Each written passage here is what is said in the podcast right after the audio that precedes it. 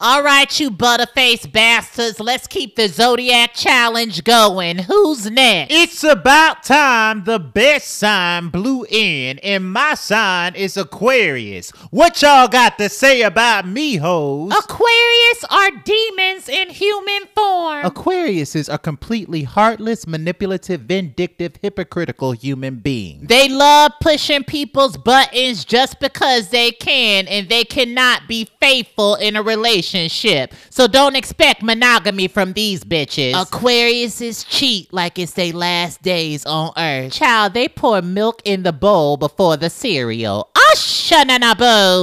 These are all lies and fallacies. Aquariuses are always calm, cool, and collected. You have to try really hard to make us mad. They're way too confident and think that no one will beat their irrelevant ass. To be honest with you, they're way too smart for their own good. Their way is the best way, and they won't see it anyway else. Oprah Winfrey is an Aquarius. I rest my case. Aquarius are flighty airheads that can't follow through with plans that they make themselves. They expect to be the center of attention but can't pay attention to anyone else's problems.